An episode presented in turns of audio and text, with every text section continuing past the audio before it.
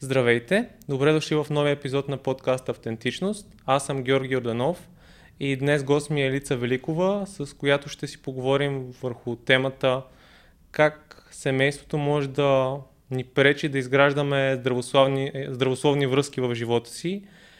И това е едно нещо, една тема, която за мен е доста ценна, доста интересна и когато почнах да ходя на терапия, разбрах как някои от проблемите, които лично аз за себе си имах, бяха точно предизвикани от неща, които са изградени у мен от а, семейството ми и ще погледнем, мисля, че основно върху, върху темата през погледа на семейните констелации. Здрасти, Елица. Благодаря, че прия поканата ми днес и тук. Здравей, благодаря и аз за възможността. Може да започнем от там разговора с какво, как ти започна с а, психотерапията, с семейните констелации. Знам, че също така занимаваш с арт-терапия. Целият ти път в тази сфера. Той започна сравнително давно, мога да кажа. През 2000-та година, когато за първи път като студент а, първа година се сблъсках с а, различни альтернативни методи на терапия. Тогава а, на мода беше дишане и ребърдинг. И всъщност тогава започнах да се занимавам с психотелесна психотерапия. И открих, че альтернативните начини всъщност много добре добавят към академичното образование. Защото само книгите ни дават разбиране, но практическия опит е много важен. И всъщност за мен практическия опит и разтърсващите преживявания дойдоха през личната терапия и един от тези альтернативни методи определено много силно се свързах с него. Това беше семейните констелации.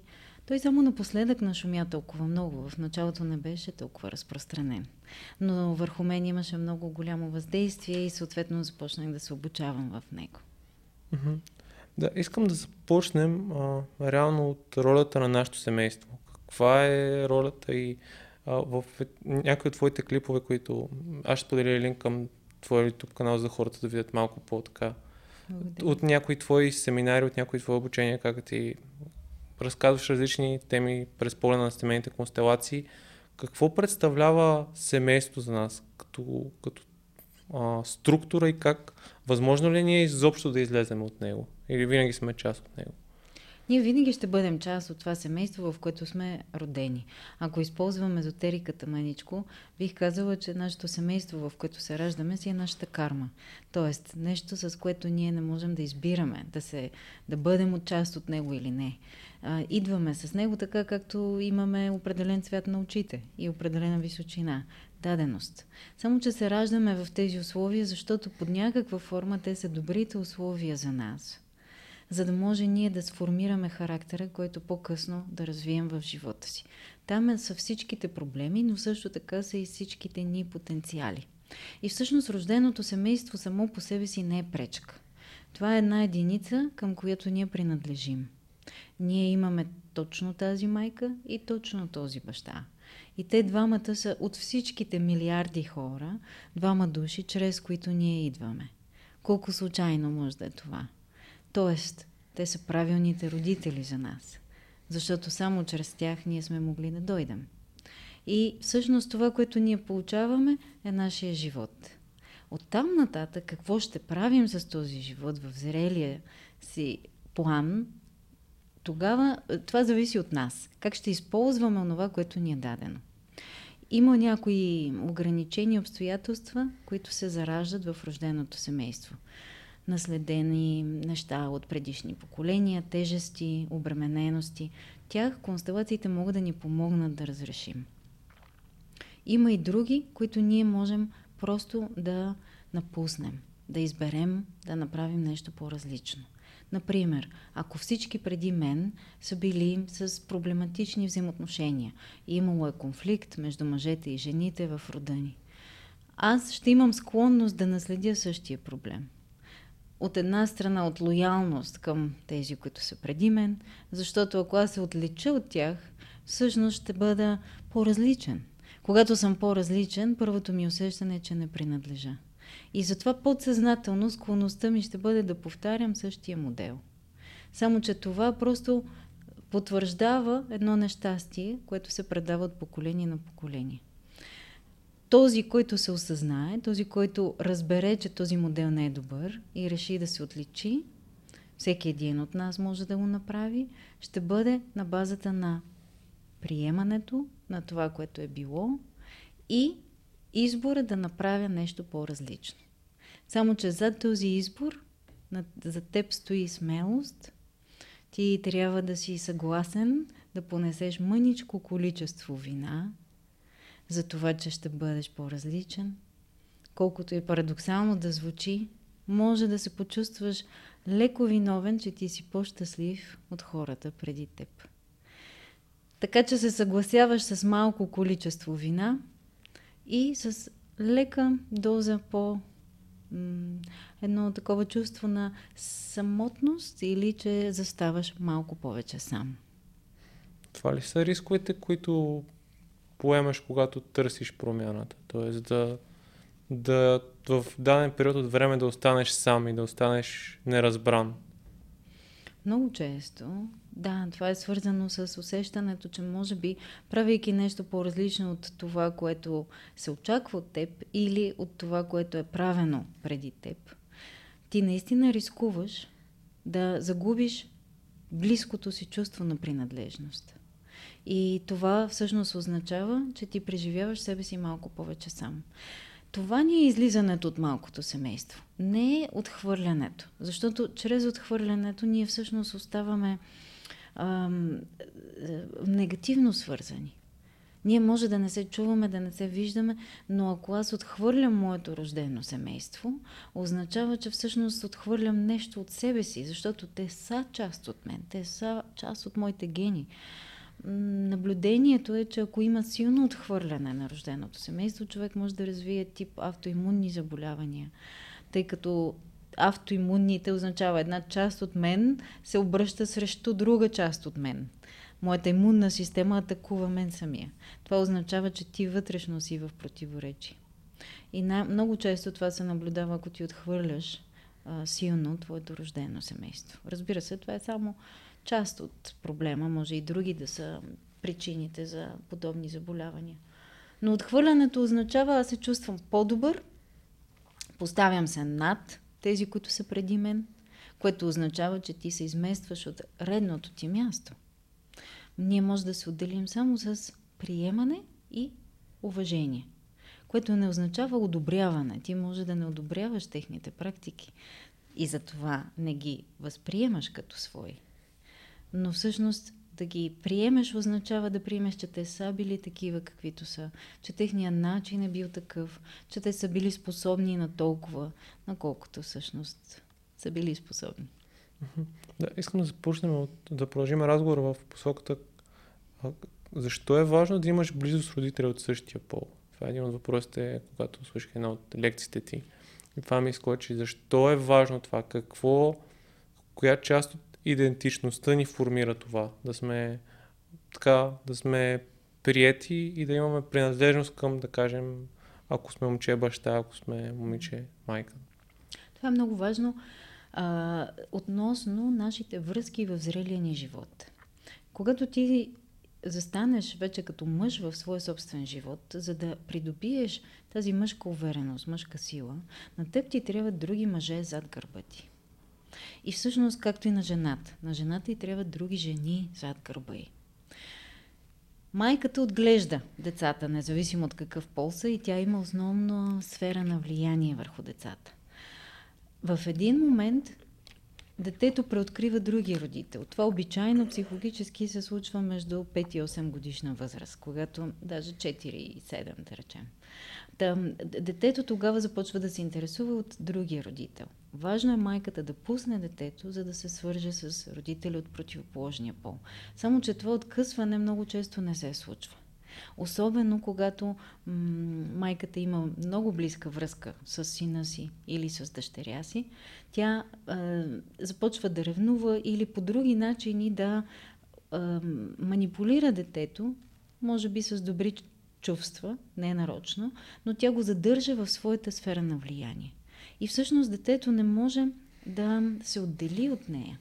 Децата, които остават в сферата на влияние на майката, всъщност остават слаби, особено момчетата. И всъщност един от създателите на метода, Берт Хелингер, той казва, че голяма част от проблемите на съвременното общество са поради факта, че жените отглеждат мъжете. И че жените възпитават мъжете. И всъщност не техните бащи, а жените са тези, които им казват какви мъже да бъдат. Само, че как майката ще каже по най-добрия начин на момчето си какъв мъж да бъде? Тя ще му каже, не бъди като баща си, или а, аз те искам по този начин, което означава, че тя чрез момчето си ще се опитва, без да иска, да, да удовлетворява онова, което не получава от партньора си или което не е получил от баща си. И затова за момчетата е дори с една идея по-трудно, тъй като те израстват в сферата на влияние на майката. И тогава не могат да придобият това влияние от бащата, което ще им даде мъжка сила. За момичетата те се свързват с бащата и след което е добре в пубертета да се върнат обратно в сферата на влияние на майката. Защото чрез жените те получават подхранване на тяхната женска сила. И това означава, че тя след време може да застане като жена с един мъж. И ако тя черпи енергия от бащата относно своята женска сила, означава, че тя ще стане така наречената принцеса на тате. Което означава, че тя ще търси валидация и потвърждение от мъжете. И е много вероятно да се конкурира с жените. Разбира се, същото е валидно и за така наречения син на мама, който пък ще търси валидация от жените, но едновременно с това ще търси освобождение от властта на майката. И тогава а, може да не може да се отдаде само на една жена, да има множество връзки или да не може да задълбочи своите връзки. Така че отдаването в взаимоотношенията, силата ни като партньори в съответния пол, в който сме родени, идва от родителя от същия пол. А, ако сме в ситуация, в която отричаме или не искаме да приемем част от родителя от същия пол, имаме сериозен конфликт с него и може би сме гневни, не искаме изобщо да, да се доближаваме на него, какви са стъпките, които може да направим към него? Защото, а, пак ти го спомена в една от твоите лекции, беше, че реално когато все едно се смятаме за повече от този човек, ние, а, едно, ние сме сами и ние се отделяме от, от това, което е било преди нас. Със сигурност за индивидуалния случай ще има и по-индивидуална препоръка, но ако говоря общо, винаги когато отхвърляме нещо, имаме склонност да ставаме него. Mm-hmm. Защото кога, особено където става въпрос за нашите собствени родители. Когато се опитваме да бъдем не като тях, всъщност наблюдаваме как се превръщаме в тях. Ето това е парадокс. Много жени, например, ми казват, аз съм се заклела, че няма да отглеждам детето си като моята майка и се наблюдавам как изричам същите неща, които тя е казвала. Това се случва подсъзнателно, защото в нашата система ние сме всъщност свързани чрез една така наречена сляпа лоялност. И ако отхвърляме нещо, поради тази сляпа лоялност ние всъщност искаме чрез други начини да се приближим. За да може... Каква е крайната цел на това приближаване? Приемането. Пак казвам, приемането не означава примиряване съобразяване или одобряване. Приемането означава, моят баща е бил такъв, той не е бил наличен. Ако погледнем контекста на този човек, най-вероятно той е такъв, защото има нещо в неговото рождено семейство.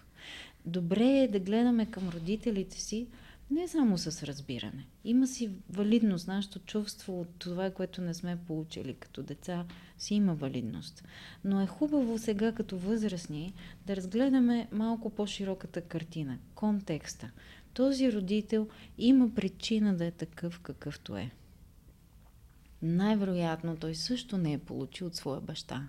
И ако той е бил агресивен към мен, разбира се, че аз сега ще поставя граница между мен и него но вътрешно аз мога да работя за това да приема този родител с неговите ограничения. Сега като голям човек аз никога няма да допусна той да ме унижава или разбира се да има агресия между нас. Аз мога да го поставя надалеч, да имам правилна граница с него. Но вътрешно аз ще работя, така че всъщност да мога да приема, че този човек е моя баща и че той е такъв какъвто е и той е правилният баща за мен. Приемам него или съответно майката, такива каквито са. Приемам обстоятелствата, това, което се е случило. То вече се е случило. И да се бунтувам срещу това означава да оставам в това, което се е случило.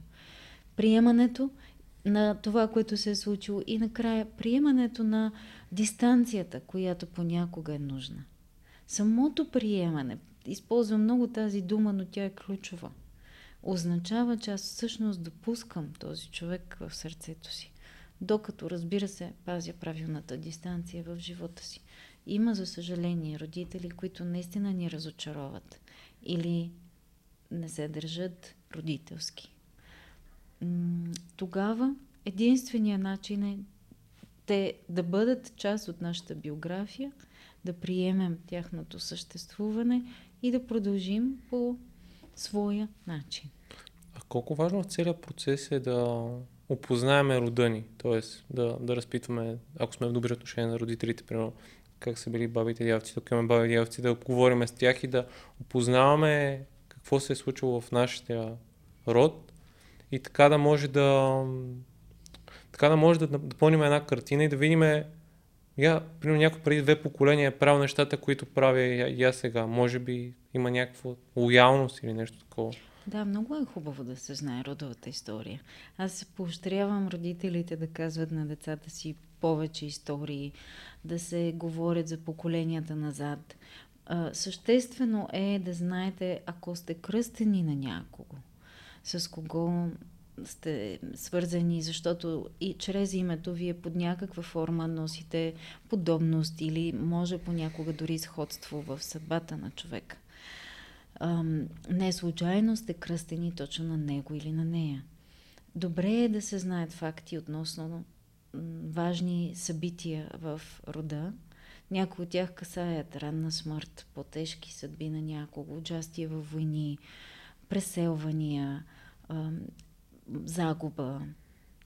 Големите житейски движения, които се случват в живота на всеки човек, хубаво е да се проследят, защото се вижда, че те могат да бъдат или повтаряни, или компенсирани чрез действия и поведения, чрез симптоми дори на заболявания в следващи поколения. Да, може да, да сме лоялни към тия хора, които са живели преди нас и да, да покажем, че те са съществували под една или друга форма. Точно така. Ти може да не знаеш, че носиш такава лоялност, но всъщност да виждаш ам, резултати в живота си, с които не си доволен, не си съгласен и да не знаеш защо така ти се случва, въпреки всички усилия, които полагаш. И ако има неща, които м- се опитваш да промениш, наистина полагаш усилия за тях и виждаш, че не се получава, например, финансов поток, изобилие, пари, това всеки може да го проследи в живота си. Това може да бъде така наречената сляпа любов към някой друг в предишно поколение. Тоест ти да не си позволяваш подсъзнателно да станеш по-богат от тези, които са били преди теб, защото те са загубили. Да. А, защо е грешно да, смятам, а, да, да смятаме, че сме по-добри от родители от същия пол?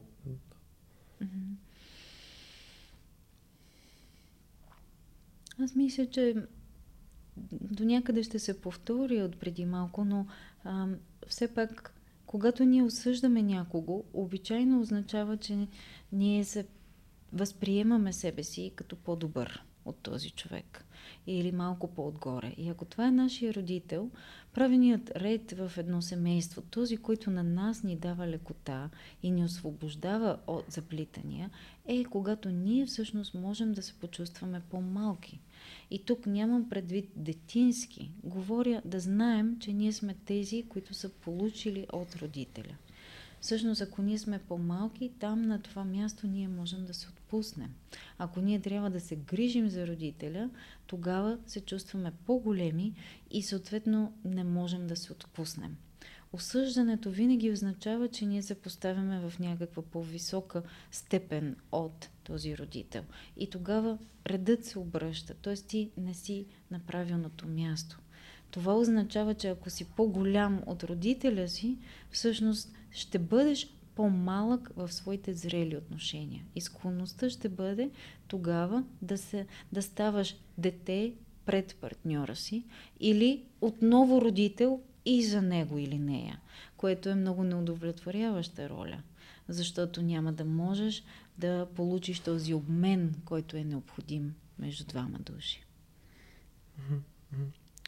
И ако пак влезем в малкото семейство, а, тук се записва две неща емоционално и енергийно. А, какви може да са емоционалните емоциите, които да ни дърпат към семейството? Кои може да са тези, не знам нали тригер е правилната дума или по-скоро е нещо, което да, да е като котва, която да ни потапи и да не ни позволява да, да продължим напред в развитието си в емоционален план. В емоционален план това са всички неразрешени, най-общо казано, травми от детството. Всички ги имаме, независимо колко добро е било намерението на нашите родители към нас, какво представлява всъщност травмата, особено детската травма когато ние сме преживели нещо като несправедливо и не сме могли да отреагираме. Тогава сме малки, ние сме зависими, не можем да кажем не, обичайно получаваме наказание или най-малкото заплаха, че няма да принадлежим. Спират да ни говорят, понякога разбира се наказанията са и по-драстични. Да, ние сме зависими. Тогава ние не можем да реагираме по начина, по който имаме нужда да реагираме. И се получава така. Трупаме потиснати емоции, гняв много често, неудовлетворение, въобще понякога тъга, разстройване. Всичките тези неразрешени емоции и аз ги наричам още незавършени движения. Искал съм да направя нещо, но не съм могъл или не е било позволено. То остава зациклено в нас. И аз не съм могъл да кажа на майка ми, че това не е редно за мен. Обаче сега това нещо ме кара в следващите ми взаимоотношения с партньори или дори с близкото ми обкръжение, аз да не мога отново да се защитя. И трупам в живота си отново гняв не мога да се защитя. Или обратното, мога да започна пък да се карам на всички, защото сега вече имам правомощията да го правя в своя зрел живот. Тоест ние ставаме реактивни и не много осъзнати за нашите емоционални реакции спрямо другите. Така да се каже, реагираме от това вътрешно дете, а не от зрелия човек, който може да обсъди, да разгледа ситуацията, да създаде диалог. Да, а, едно от най-важните неща, за които днес искам си поговорим, е точно това вътрешното дете и в което може би се крият всички наши страхове, всички наши така, слабости, но се крие много потенциал. И наскоро една от концепциите, която с моята, моята терапевка ми сподели, е точно ролята на изгнанника, т.е. на всички тези емоции, чувства и събития, които все едно са останали незадоволени за нас, но с някаква болка или и нямаме склонността, нямаме желанието да ги изразиме. И обаче този изгнанник винаги се появява под една или друга форма, когато сме в, когато се повтори дадена ситуация и, и правим поведение, което ние реално не искаме. Та какво генерално представлява точно това вътрешно дете? Тоест това е едно образа ни като деца ли или нещо по-глобално? Да, това е архетипен образ. Абсолютно всеки го има, независимо дали е осъзнат за това или не. И е архетипен образ, защото е пласт от нашата психика, която е свързана с нашето детство. И съответно в нея са заложени травмите от детството ни, всички неразрешени конфликти, но също така там е и нашия потенциал. Тоест всички подаръци, дарове, таланти, качества, с които ние сме дошли на този свят. И затова е много важно да се върнем към това вътрешно дете, ние го използваме символично, не че то е различно от нас, но си представяме себе си като дете, за да можем да създадем едно ново отношение между мен и това дете. Това, което е, Как се случват нещата? Нашите родители ни създават един модел. Казват ни как трябва да бъдем, какво да правим, ние ставаме това, което те очакват от нас. В последствие напускаме рожденото семейство, чисто физически, не, не винаги ментално и емоционално, но напускаме семейство, родителите вече ги няма, обаче ние започваме да се отнасяме към себе си, да си говорим със същите изречения и думи, с които те са се обръщали към нас. И съответно, сега вече нямаме външна атака, но ние имаме вътрешна атака. И тя много често е много по-жестока, отколкото тази, която ни е била нанесена тогава. Ние си възпроизвеждаме един модел вътре в себе си. И работата с вътрешното дете е в две направления. Едното е сега ти да разпознаеш тези гласове вътре в теб, откъде идват, кой ти ги е създал, да започнеш да ги забелязваш.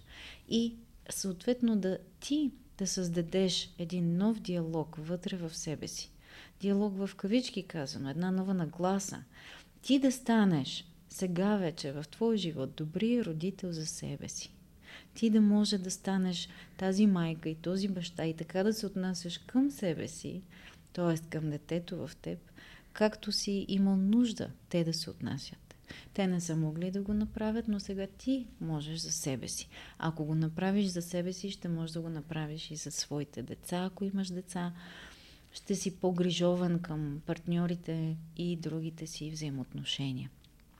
И още едно направление за вътрешното дете е свързано с това, че в този процес ти виждаш себе си като дете и виждаш от една страна травмите, за да ги излекуваш, но също виждаш и тези качества, потенциала. И тук вече е нашата отговорност като голям човек да ги извадим тези качества повече, да ги подкрепим, да ги живеем, да ги утвърдим, да бъдем тях. Защото когато се потиснем в семейството и станем каквото се очаква от нас, ние захвърляме и тези същностни качества. Ти може да си бил, примерно, палав, казали са ти, че не трябва да си палав и ти сви, се свиваш и ставаш добър, защото това е което се иска от теб. Обаче с тази палавост изчезва творчеството ти, изчезва ти хумора, може да е остроумието ти, естествената ти интелигентност, те също изчезват. И затова разкривайки, лекувайки тези травми, ти всъщност подкрепяш и този потенциал да излезе. Ти даваш позволение на това дете в теб отново да бъде палаво, което означава творческо. Да, аз точно подкаста е едно от нещата, които преминавам през него, защото много ясно си спомням наскоро, когато работех с терапевт, беше, че дядо ми ми е казал да не се показвам, т.е. да малко или много да се снишавам, примерно да бъда да не, да не най-общо казвам точно да не се показвам. И, и се забелязвам как в подкаста понякога се едно не искам да го правя просто за да за да затвърда това вярване за себе си и винаги има този вътрешен конфликт да го направя или да, да не го направя. Да, много хубав пример даваш, защото има един глас, който вече е на запис тук в съзнанието ти. И той ти казва, не се показвай, моето момче, нали не е редно този глас пристига. Ти го забелязваш. И сега големия Георги вече има тук едно осъзнаване и една отговорност. Да го послуша този глас, т.е. да си продължи по начина, по който до сега винаги е било. Или да си каже, сега вече аз избирам за себе си. Благодаря ти, дядо, обаче моя начин е по-различен. И съответно ти даваш позволение на детето в теб да се изяви. И тогава вече ти като голям човек правиш нещо, което детето не е имало позволение или не е можело да направи. То може би първата стъпка е да локализираме откъде идва и да. може би кой ни го е казал, да. какво се е случило, защо това нещо е по такъв начин. Точно. Защото много често тия гласове са просто, те са толкова подсъзнателни и да. не знаеш откъде идва, че ти ги приемаш като чиста монета. Да, да, те са интернализирани, ти ги чуваш като свои. И част, огромна част от процеса е да осъзнаеш тези програми. Това си ние софтуера. И той е бъгнат. И ние да. трябва да го е, променим според това как, как искаме да е дизайна на този софтуер сега. Да, да, абсолютно. А как а, точно това вътрешното дете е увързано с нашата себестойност, с нашата увереност, с нашата... Защото аз много често го, съм го получавал като обратна връзка за подкаста, за една такава неувереност от, от моя страна.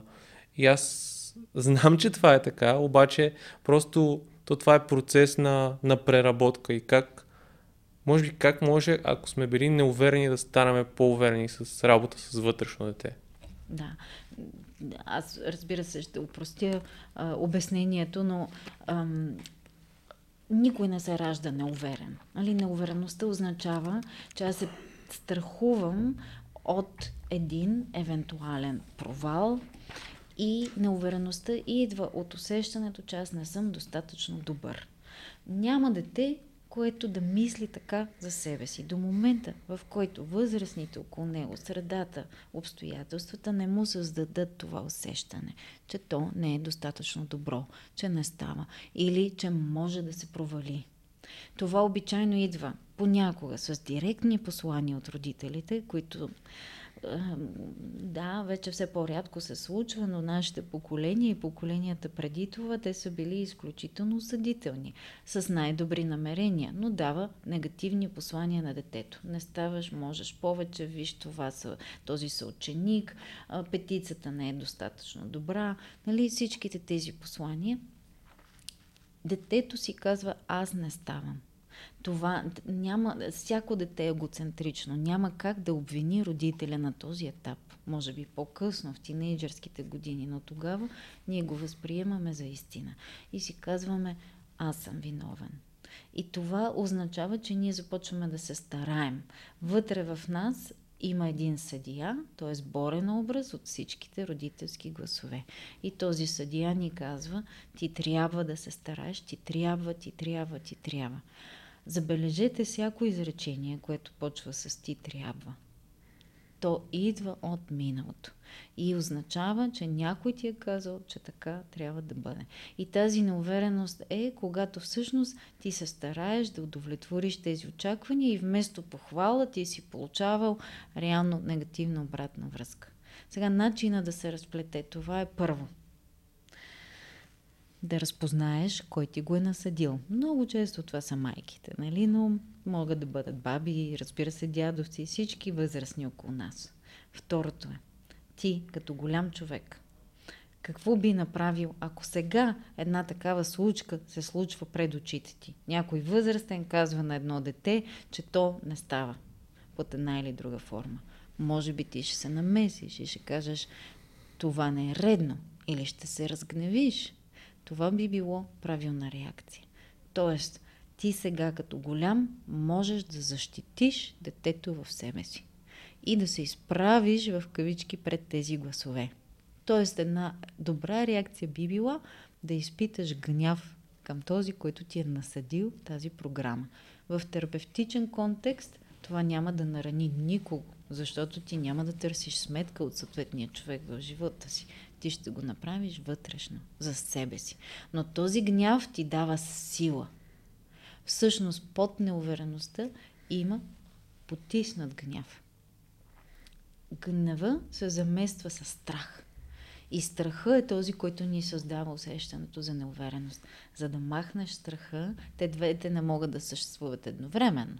Или едното, или другото. За да няма страх, трябва да се свържем с здравословния гняв. И вече от там нататък свържеш ли се, ти защитаваш детето. Третата стъпка е да надеш утвърждение на детето. Да кажеш на това вътрешно дете, че ти ставаш. Това са себе утвърждаващите изречения, послания, които ние можем към себе си да започнем да отправяме. Например, една касичка, в която ти си правиш комплименти. Пускаш си всеки ден едни хубави утвърждения. Ама не такива, да бе, да, някой ден, нали, може и да е истина. Пишеш към себе си. Аз съм. И преживяваш това на този, в този момент. Като истина. Не просто да си мислиш, че пожелателно звучи добре. А в този момент ти наистина все едно казваш на детето, ти си чудесен, точно такъв какъвто си и си готин. Да, аз, аз за себе си имам огромни трудности това нещо да го правя и скоро в една от сесиите пак изкочи това, че реално човек, с който работихме, помоли да, да каже нещата, с които се гордея със себе си. И ми беше много трудно да го направя. И дори нещата, които казвах, пак се едно ги умалуважавах и си казах, това не е достатъчно, никога не съм достатъчно добър в нещата, които, които правя за себе си. Именно да, защото никой не ни е потвърдил по този начин, или никой не ни е казал това, или когато ние сме имали малко по-добро усещане за себе си, обичайно са ни казвали, не дей твърде много нали, да се гордееш. Това не е правилно или не е хубаво. Нали, обичайно такива са посланията. А, някои родители дори не прегръщат децата си или не ги целуват, за да не ги разде, раз, развалят или да не ги разлигавят. Да, да, абсолютно. Точно баща ми от този тип хора, който за едно беше под да спазва дистанция, т.е. той още спазва, нали, да спазва дистанция, за да, да не бъда разлигаван. Ама реално това не е, не е най-добрият метод, може би това. Не, защото той идва от е, един изкуствен подход. А, той не включва любовта. Всъщност едно дете има нужда да получи граници, да получи корекция относно поведението си. Това е нормално и даже желателно. Но тези граници и корекции е винаги хубаво да се случват през любовта. Тоест, аз мога да бъда строг с теб, но искам да знаеш, че не, не те отхвърлям за това, което си. Просто те съпътствам в това да намерим най-добрата формула заедно, но не и да те отхвърля. Тоест, детето ти си възприемал неговото поведение като отхвърляне. Да, и, и ние може да кажем на някой, че не се справя добре, но да не е крайно. Не да му кажеш ти си тъп, а да му кажеш ти не се справи добре в тази ситуация, защото и да обясниш, може би и тогава детето ще разбере по-добре как, как, да се справи следващия път по-добре, а не да си мисли, че то никога не може да се справи добре. Да, или дори без оценка. Нека ти покажа един по-лесен начин да го направиш. Или един начин, от който може да останеш по-доволен. Разбираш и, т.е. хайде! Това е много по-добрата покана към детето за корекция, отколкото ти си такъв. Това е етикет. Ние го възприемаме директно. Влиза под кожата ни. Ти си като баща си. Ти си лош. И това започва да ни определя. Или ще се бунтуваме срещу това цял живот, или ще оправдаем точно това определение. А като общество, още имаме ли срам да, да говорим за, за тези си, за проблемите, например, които са в, в семейството? Защото друго нещо, което си спомням от детството ми е, когато майка и баща ми са се карали такава жесточена по подарена такова, баба ми седно се опитвала да потуши този спорт, да не чуят другите хора. Имаме ли го още това да, да създаваме се едно, че всичко е наред при нас, само вътрешно да се бунтуваме и изобщо не сме добре. Да, ми знаеш, Георги, аз мисля, че като цяло се разчупват тези вярвания и статуквото и все пак в по-масовата си част наистина хората всъщност продължават несъзнателно да рубуват на патриархалния модел. В него родителите са прави. Те, тях, тяхната, тяхното място не се подлага на съмнение. Ние се чувстваме виновни, ако говорим зле за тях или за методите, които те са използвали. Чувстваме гузна съвест. И понеже аз правя този тази терапия с вътрешното дете, този метод с много хора, минава се през процес, в който те трябва да могат да се успокоят, че това, което правят, всъщност не е против родителите им. То е против моделите, които носим от детството. Но че това не ги детронира. Ние чувстваме гузна съвест. Та патриархалният модел все още някъде въжи, за това, че към родителя нали, не трябва да се обръщаме гневно, че това не е позволено. Това ни кара да оставаме в ролята на деца. Брутално е, но родителите в някои семейства много участват. Участват в, порасна, в живота на порасналите си деца. Порасналите им деца имат свои семейства и съгласуват все още решенията си с рожденото си семейство. И това наистина не е правилно. За да можем да имаме здравословни партньорски отношения, е нужно ние да можем да напуснем рожденото семейство. А това едно вмешателство на рожденото ни семейство, как може да повлияе негативно на нашите връзки? Тоест, ние, примерно, може да прехвърляме това, което сме си мислили за родителите върху партньора, нещо подобно или има и други аспекти? Точно това, за което аз говорех, е свързано най-вече с факта, че родителите продължават да са родители и да изпълняват функцията си на родител, дори и когато детето вече не е дете. И в България това си е патология.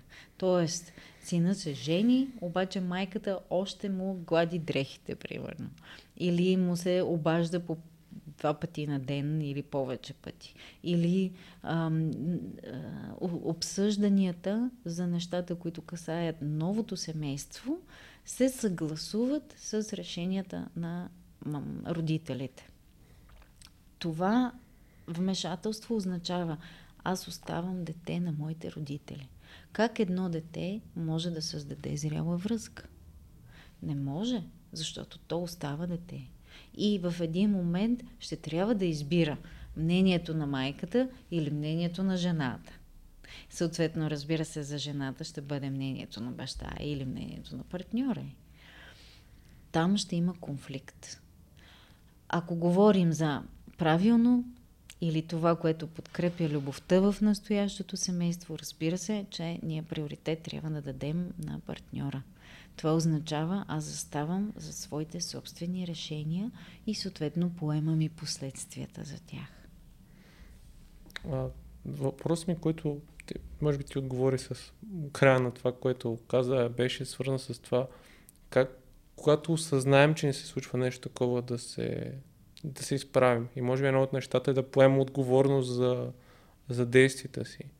Но, но тук идва друг проблем, според мен е това, че ни е страх да излезем от познатия модел на, на поведение. Да, защото сме свикнали и защото най-вероятно си помислиме, че така ще предадем семейството си, ако излезем от установения ред. Точно така. Всъщност, кога порастваме? Когато ние можем да изберем нещо, дори и особено когато то е в противоречие с очакванията на нашите родители за нас. Това е мястото ни на порастване. Когато аз мога да се отлича своя избор от избора на родителите. Това може за някой да се случи в тинейджърските години, но за други може и да не се случи в зрели години в момента, в който ние се разграничим, ние поемаме отговорност за това, което решаваме или избираме и съответно и последствията. Те може да са положителни и негативни без значение. Но тогава ние можем да напуснем рожденото семейство. Другата част от напускането е свързана с това да получим това, което вече имаме от тях и да спрем да искаме да получаваме повече. Тоест, аз не търся повече от моите родители, да получа внимание, грижа, обич, подкрепа. Това те са ми го дали. Общо взето е легитимно до 18-20, бих казала тавана 25 годишна възраст. От там нататък ти не можеш, не би трябвало, не е да очакваш те да продължат да ти дават. Материално, емоционално, психически. Тоест, ти напускаш рожденото семейство, когато намериш други източници и самия себе си, за да получаваш това. Иначе, ако продължим да чакаме одобрението им, никога не можем да пораснем. И третия елемент на напускането на рожденото семейство, това е когато можеш да благодариш и да спреш да се опитваш да ги спасяваш. Това означава не да спреш да им помагаш, особено когато те са възрастни. Ясно, че е нужно чисто човешки да се намесим. Но тук говоря да не се опитваш да правиш живота им по-щастлив, да си центъра на техния живот, да ги спасяваш от техните отношения, да им помагаш те да бъдат по-щастливи в своя собствен живот и така нататък. Това означава, че детето се опитва да живее така, че да е удовлетворяващо за родителя. Да не се опитваме да ги спасяваме, също означава да видим, че те имат своя съдба, своя собствена сила, да ги предадем, така да се каже символично, в едни по-големи ръце. Да, и да, да си поемем вече, може би, нашата отговорност. Тоест това, което зависи от нас в, в живота, а не да, не да вземем друга роля. Именно, да. Именно защото тогава енергията ти протича назад към миналото, а не напред към бъдещето, ако ти се грижиш за твоите родители. Когато можеш да благодариш, да ги оставиш енергийно, психологически, емоционално и да се обърнеш към своя живот, тогава ти си наличен за себе си и съответно, ако имаш поколения след теб. А каква е разликата между аз искам нещо и аз трябва да направя нещо? По подразбиране трябва означава аз се съобразявам с нещо, което не винаги е същото, което и аз желая. Аз го правя, защото някой го очаква от мен. Тоест, има противоречие вътре в мен относно това. Дълг, което означава аз не съм свободен. Аз искам или аз избирам една още по-добра дума. Аз желая означава аз сам преценям какво е добре за мен. Аз го избирам. То може би тук пак вече идва до въпрос до отговорността, до това ние да... Защото аз трябва е лесно. Ти знаеш, че нещо е нужно да се случи, обаче може да избягаш от отговорност, да си кажеш това си е по такъв начин, аз няма да го пивам повече. И може да се скриеш, докато ако, аз, ако искаш нещо, ти заявяваш своето желание и може да имаш конфронтация от другата страна, да имаш отпор под една и друга форма. Точно така. Да, Хелингер го нарича отново поведението на детето, детско поведение, защото аз трябва означава, че ти го правиш, може да не си съгласен, но се чувстваш невинен. Невинен като детето, което изпълнява. Докато ако кажеш аз желая и това може да е в противоречие с някой друг, означава, че ти се отличаваш и съответно евентуално може да изпиташ и гузна съвест. Но порасналите деца са грешници. Да, защото семейството се опитва да, да те придърпа под една или друга форма, да, да те накара да, може би за известен период да, да не си позволяваш да се отделиш от системата, защото така се едно разместваш картите, разместваш всичко, което е било познато и, и ясно на всички до сега. Със сигурност.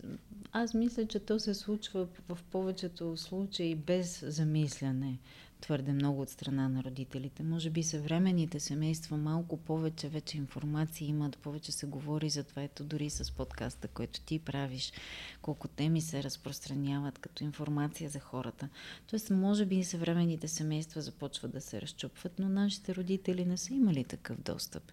Те са правили нещата по дефолт. Много от нас отглеждани от баби, дядовци, нали, докато родителите трябва да вършат нещо друго. Така че замисленето, промяна промяната е сега, тя се случва в момента. Ние сме тези, които я случват.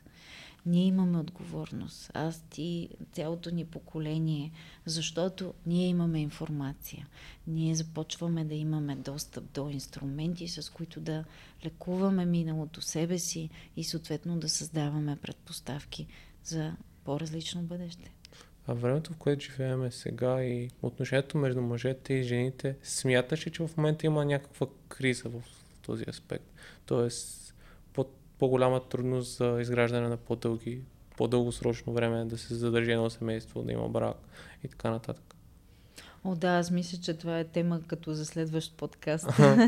Но, нали, най-общо казано, а, всъщност за мен един от основните проблеми, които възникват е в а, скоростта на всичко, което се случва, в това, че а, някакъв вид консуматорство, което дори в взаимоотношенията започва да се случва много, т.е. всеки е заменяем, лесно заменяем, обичайно подхождаме към взаимоотношенията до някъде и с а, подобен подход, с който подхождаме и към вещите. Търся по-доброто, търся лесно заменяемото, търся онова, където няма да си създавам проблеми чак толкова следващото и следващото. И разбира се, понякога, за да преодолем нещо, за да научим нещо в взаимоотношенията, така наречените ни кризи, те ни дават възможност за порастване, за задълбочаване. Кризите винаги се явяват в момент, когато двойката е готова да премине на следващо ниво. Само, че ако има капацитета да го направи, защото иначе взаимоотношенията се разпадат. Да, а ти в една от лекциите пак спомена, че жената е по-добре да живее при мъжа. Каква е причината за това? Ами, свързано е с а, теориите на констелациите. Не, че има Закон или не? Закон, точно така, да, зависи много от баланса, но всъщност, да речем, мъжът е този, който осигурява структурата, основата, материалната част, тогава жената се чувства по-добре да изпълва вътрешността на връзката. Тоест мъжа дава външната част, а жената вътрешността. Тоест, ако той даде материалното място, условията, чарупката, да го кажем така, гнездото, то тогава вътре в това гнездо тя се чувства комфортно да допринесе за атмосферата и за чувствата и за емоциите и така нататък. Да, да, това, това определено е доста интересна тема и може би, не знам, все събитията, които се случват в нашето общество, че някъде се разчупва този модел на, на връзка между мъже и жени. Често казвам за себе си, не знам нали е положителен или отрицателен, не знам до какво ще доведе генерално. Аз приветствам различните начини за взаимосвързване. Е, принципът е важен, не толкова е, практическите елементи, а принципа дали вътрешно усещаме баланс. И баланса е надаване и получаване. Защото ако единия получава повече, той се превръща в дете във връзката.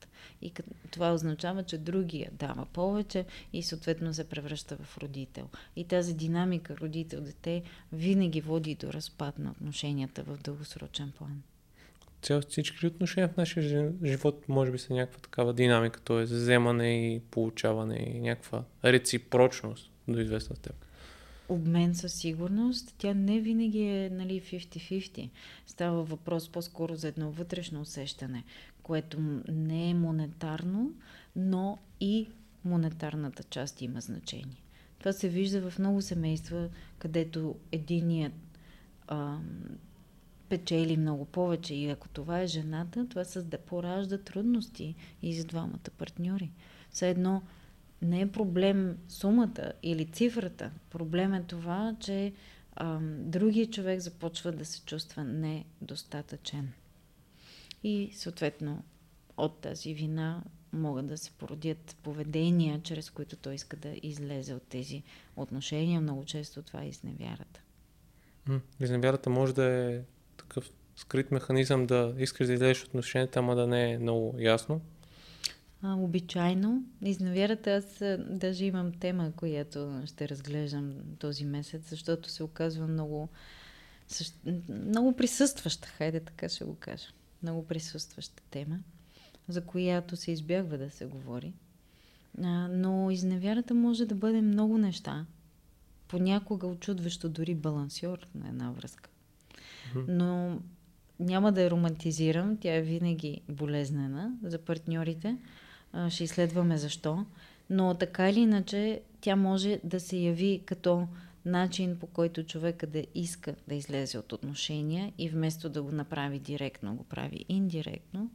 И също така може и да е начин по който да се свърже с аспекти от себе си, които е поизоставил в настоящата си връзка.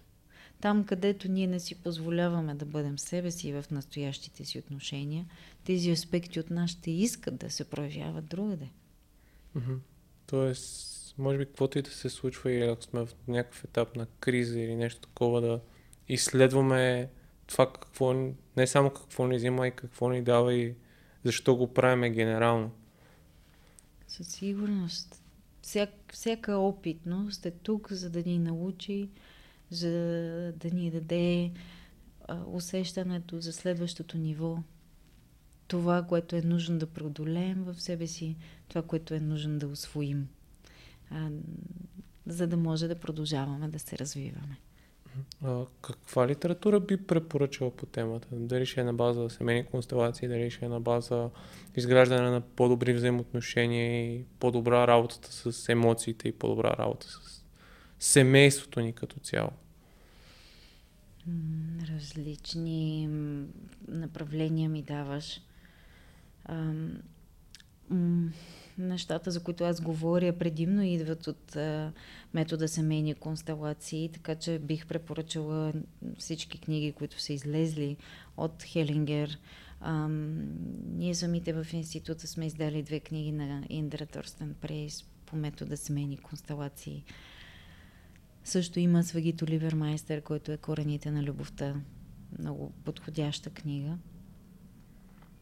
Иначе на, за, по темата за изневярата наскоро излезе добра книга и тя е изневярата, не, откровено за изневярата на Естер Перел. И тя, разбира се, засяга и много от мъжко-женските отношения. Сещам се за тези със сигурност ще има и други, за които вероятно в последствие ще се сети. Добре, Лица, много ти благодаря за разговора. Мисля, че след време може да направим още един епизод за арт-терапията и да влезем малко повече в, така, в контекст за връзките, защото определено това е тема, която хората се интересуват в днешно време и има много, много аспекти, които може да се изследват. Да, защото с новото семейство ние искаме да си дадем втори шанс, ако не ни се е получило в рожденото. Винаги се стискаме си палци да ни се получи с партньори. За съжаление, не винаги нали, успяваме да излезем от тези модели, но новата ни връзка е шанс. Добре, много ти благодаря за разговора и за отделеното време. Ще оставя линк към а, института и към сайта а, и към а, YouTube канала, в който ти качваш така на различни теми. Има за, така, за модерното семейство наскоро. Мисля, че онзи ден ли качи? Да. Да, да, тъй, че това е така интересна тема, която хората могат да видят. Благодаря, че гледахте, благодаря ви, че слушахте и до следващия епизод. Много благодаря, Георги. И аз благодаря.